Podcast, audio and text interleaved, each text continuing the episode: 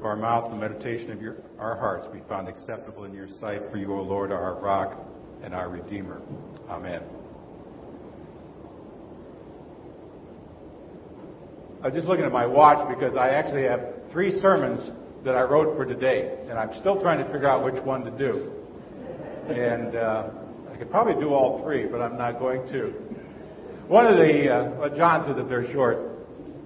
One of the things I thought about this morning, I actually wrote down what I consider to be the Ten Commandments of, of the presidential election for Christians.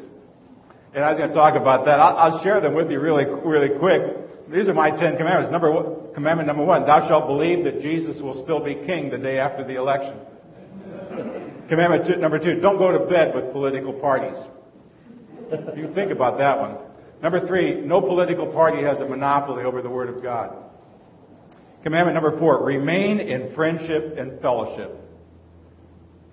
Just remember what Paul said about there being no Jew or Greek or slave or free or male or female or Republican or Democrat but we're all one in Christ Jesus. How about commandment number five? Thou shalt not be a jerk. In other words, just be civil with one another. How about number six? Thou shalt respect the candidates. Maybe I need to back up to number five. Thou shalt not be a jerk. Six, respect the candidates. Commandment number seven, thou shalt not get played and manipulated. Yeah, be educated, learn, figure it out. Commandment number eight, stay engaged in the political process. Commandment number nine, be informed, be prayerful, have integrity, and vote your convictions. And commandment number ten, love God, love people. If you want the expanded version, I'd be glad to give you a copy. But we're going to take a look at the text instead today. Now, the presidential election coming up, so I'm going to ask you this question. After three presidential debates and one vice president debate, are you all ready to cast your vote? Now, some of you probably say, well, you already voted early. Well, that's okay. But I'm going to ask a different question. As a Christ follower, are you ready to cast your vote? Or are you one of those people who knows absolutely positively what they think and believe, but have absolutely positively no idea of what the Bible says about it? That's why I'm going to ask some questions. You'll see them on the screen. Somewhere in your in your uh, uh, your folder, you've got the questions too. I mean, what position should a Christian take on gun control? What about prayer in school? What's the role, biblically speaking, that the government ought to take in taking care of the poor or offering health care to people? What is the theologically correct amount of taxes people ought to pay? What about capital punishment, the Equal Rights Amendment, or affirmative action? What about life issues like abortion and euthanasia and stem cell research? What is a Christian response to the situation in Iran or Afghanistan or Iraq, Iran? I mean, should there be a constitutional amendment banning the burning of a flag or preserve marriages as only male and female unions? How does a Christian address things like that? Now, underneath all of these questions is this question, how should Christians relate to the government? Now, to answer this, I'm going to go back to what Jimmy Curtis just read you a little bit ago. That's Romans chapter 13. And Paul gives us here some extraordinary advice. In fact, he starts out in verse one, number, verse 1 by saying, Let every person be subject to governing authorities. Now, I want you to know that was a very radical shift historically because the Israelites always thought of themselves as a nation with their own government and their own land. That's what they were fighting for. But now Paul says it's no longer the goal of people or the people of God to have their own independent state. Instead, Paul says that everybody is to submit to the state. And by submission, it's to be done without a grudging attitude or in a cynical or me- mechanical way. Instead, we are to be committed to the common good of all people we're to participate in civic life and work for the well-being of all people, and we're to be involved, and we ought to be, we ought to vote, and we ought to be informed as to what the Bible might suggest to us when we actually do cast those votes. Now, when Paul says we're to be submissive to the government, that does not mean that he thinks that all governments are right. Now, Paul says this because he was imprisoned for two years by a corrupt official who was just waiting for Paul to bribe him so he could get out of jail. Paul also recognizes something that all of us ought to understand and uh, believe, and that is that behind the government is God. I mean, that's what I said. You know, people have asked me, what are you going to do the day after the election? I said, I'm just going to rejoice that God is still on the throne. Won't make any difference to me one way or another who or who is not elected president of these United States. Because I know God is still in charge. And God, all through history, has always used governments, even when governments did not want to be used.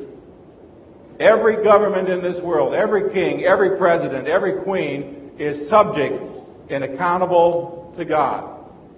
God moves them and uses them like chess pieces on a board. Amazingly, I don't know if you caught this in verse 6, in addition to submit to the government, he said, we ought to pay taxes. Hard as it is to believe, 2,000 years ago, people were trying to get out of paying taxes. Uh, they didn't want to pay for Roman roads. They didn't want to pay for Roman soldiers. Uh, they didn't want to build a new Colosseum in Rome, maybe with a dome over it or whatever. They just didn't want to do it. This was everybody. We don't want to pay taxes. What about today? You want to pay taxes? Larry Burkett, some of you know who he is. He's a Christian financial advisor. Estimated that, get this, 50% of all Christians cheat on their taxes. Well, none of them are here.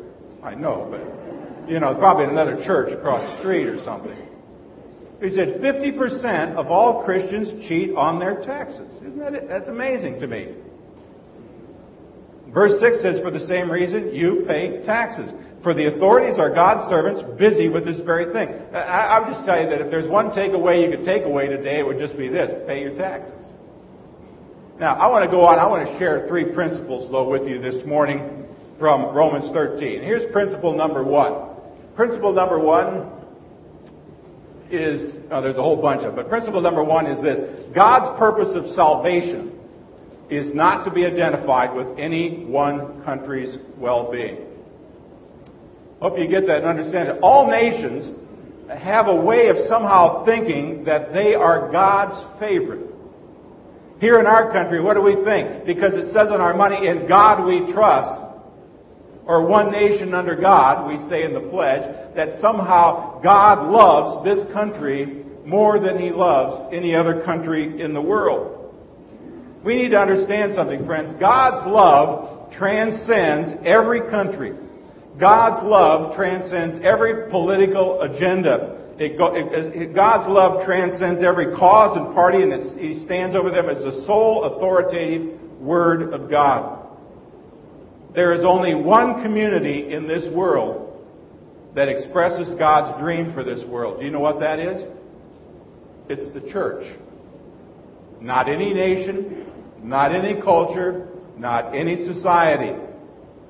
It's the church that has favor of God. Now, all nations, cultures, and societies have their place, but guess what? Not a one of them is ever called in the Bible the bride of Christ. And when all of the nations, all of the cultures, all of the societies have gone away, there's only going to be one thing left, and that is the church that through all eternity will be cherished by the love of God.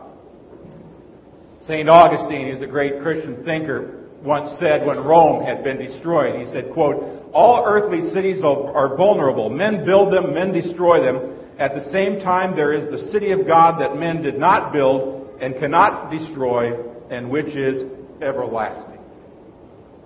That is why, as the body of Christ, here as we're called, at First Lutheran Church, we need to be reminded of something that it doesn't make any difference who is elected, who is in charge of this country. Let me remind you of something. We will still be in the business of the gospel. We are in the business of being the church. We are in the business of proclaiming the good news of life in the kingdom of God. No matter who is elected, we will still be in the business of proclaiming Jesus, our matchless teacher, crucified and risen Lord. We will not deviate from this. We will not be distracted by this. We will not be turned aside from this. And we will do it with no apologies, no hesitations, and no second thoughts And not just because we're Lutheran and stubborn, but because, like Luther said, grace alone, faith alone, Scripture alone, this is what we as a church, the body of Christ, are called to do and be. The body of Christ supersedes everything else in this world. Even Chuck Colson, who had some experience with this, said one time, the kingdom of God is never going to arrive on Air Force One. I don't care if whoever walks off thinks of himself or maybe someday herself as the Messiah or the chosen one. The kingdom of God will not arrive on Air Force One. So one of the very first things to remember is that God's purpose of salvation is not to be identified with any country's well-being. I mean, God's plan is for the world. And God's hope for the world is always going to be His church. And a real practical thing for us to be clear on is this. We're in the business of the gospel, and we're in the business of being the church, not only to each other, but to other people in this country and throughout this world. Here's the second principle. We are to honor our leaders. This is a tough one. We are to honor our leaders. And I've got kind of a corollary statement under that. We are to engage in political involvement in the shadow of the cross. I'd say that many Christians, myself included, sometimes forget that. We forget about honoring those people who have been elected. We forget about involving ourselves in politics in the shadow of the cross. In 1 Peter 2:17 it says, "Honor everyone, Love the family of believers, fear God, and get this, honor the emperor. Some people in the Jewish church probably had a heart attack when they heard that. 1 Timothy 2 said, I urge that supplications, prayers, intercessions, and thanksgivings be made for everyone, for kings and all who are in high positions, so that we may lead a quiet and peaceable life in all godliness and dignity. Very simply, friends, we need to honor those people in leadership. We need to engage in the political involvement in the shadow of the cross. And with that in mind, let me just ask you a question. Have you noticed that people tend to behave badly toward those people that they disagree with politically? You notice that? People behave badly with people that they disagree with politically. I mean, just think about that for a moment. Think about it in the light of how you would like to uh, relate to each other just here in this local body of Christ called First Lutheran Church. Our goal, at least one of our goals here as a church, would be to treat each other with the kind of love that God has toward us. Now that would mean that we're not going to be gossiping about each other. I mean, we are not going to listen to half truths and then spread them so they become quarter truths or eight truths or no truth at all. I mean, as a church, we're not going to tolerate slander, having people say bad things about other people that are totally untrue. I mean, as a church, we're not going to allow rumors to go run rampant and go unchecked. Now, why? We say, because that's not acceptable in the church. And so, for this reason, sometimes I do not understand why people who name the name of Jesus start talking about politicians. It's the kind of talk that they would never, ever engage in around the church. Out of these so-called Christian mouths come things like slander and deceit and cruelty and sarcasm. It's almost as if they think that they're only accountable for what they say in this building, but once they get out of the parking lot, they can say whatever they want to say about anybody they want to talk about. Now, I'm here as your pastor to tell you that's, that's foolish and dangerous in the church, it's foolish and dangerous outside the church. And I want you to understand my spirit here. I'm not pointing a finger at anybody in this church today. Because it can and it has happened to me as well. There's not a single person, I don't think, that can walk away from here today and say, yeah, that was me. Here's how you recognize. Here's how I recognize it in my own life. When, when, when your heart begins to go bad on this one, you want to begin to believe bad things about other people, whether you know that they're true or not. For example, not long ago, somebody came up to me and said, How can you justify spending so much time in prison dealing with morally bankrupt people? I said, In talking to you, that's exactly what I'm doing now. And that's what you're doing talking to me. We are both morally bankrupt people. Don't get the great idea, the weird idea that only the morally bankrupt are in a prison somewhere. My Bible says for all, it doesn't say for all, comma, except those who go to church have sinned and come short of the glory of God. It says all. I mean, everyone here is morally bankrupt. We live in the, literally here, in the shadow of the cross. And it's not safe to speak about anything unless I remember that I too am a morally bankrupt person, a sinner saved solely by the gracious mercy of God. Like Luther said, grace alone, faith alone, scripture alone. This world is not divided into two categories. I actually read this the other day. Somebody said there's only two kinds of people in this world anymore the morally bankrupt and those people who agree with me politically. and you know, on Facebook, you know how many people like that comment? Way too many. See, we need to engage in the political thought and action again under the shadow of the cross. Here's the point I want to make. When people make it sound like there's only one Christian position on issues, and that it's a case of good guys against bad guys, they don't really do anything, any favor to the cause of Christ. When you hear statements that say, well, if you're a Christian, this is how you'd vote. If you're a Christian, this is who you should vote for. I think we need a little bit, be a little bit careful in how we make those judgments. Here's principle number three. We are to engage in political involvement in the, uh, must reflect the whole counsel of God. Let me give you an example of how this works. Why is it that those who express the most concern about terrorism and the war in Afghanistan often say so little about how or what we're going to do to help babies that are born in the ghetto or in the barrios and who stand a better chance of going to prison than going to college? I mean, why is it that those people who sometimes express the most passionate concern for equality among women and among men are often least likely to express concern about the tragedy of a million and a half abortions taking place year after year after year after year.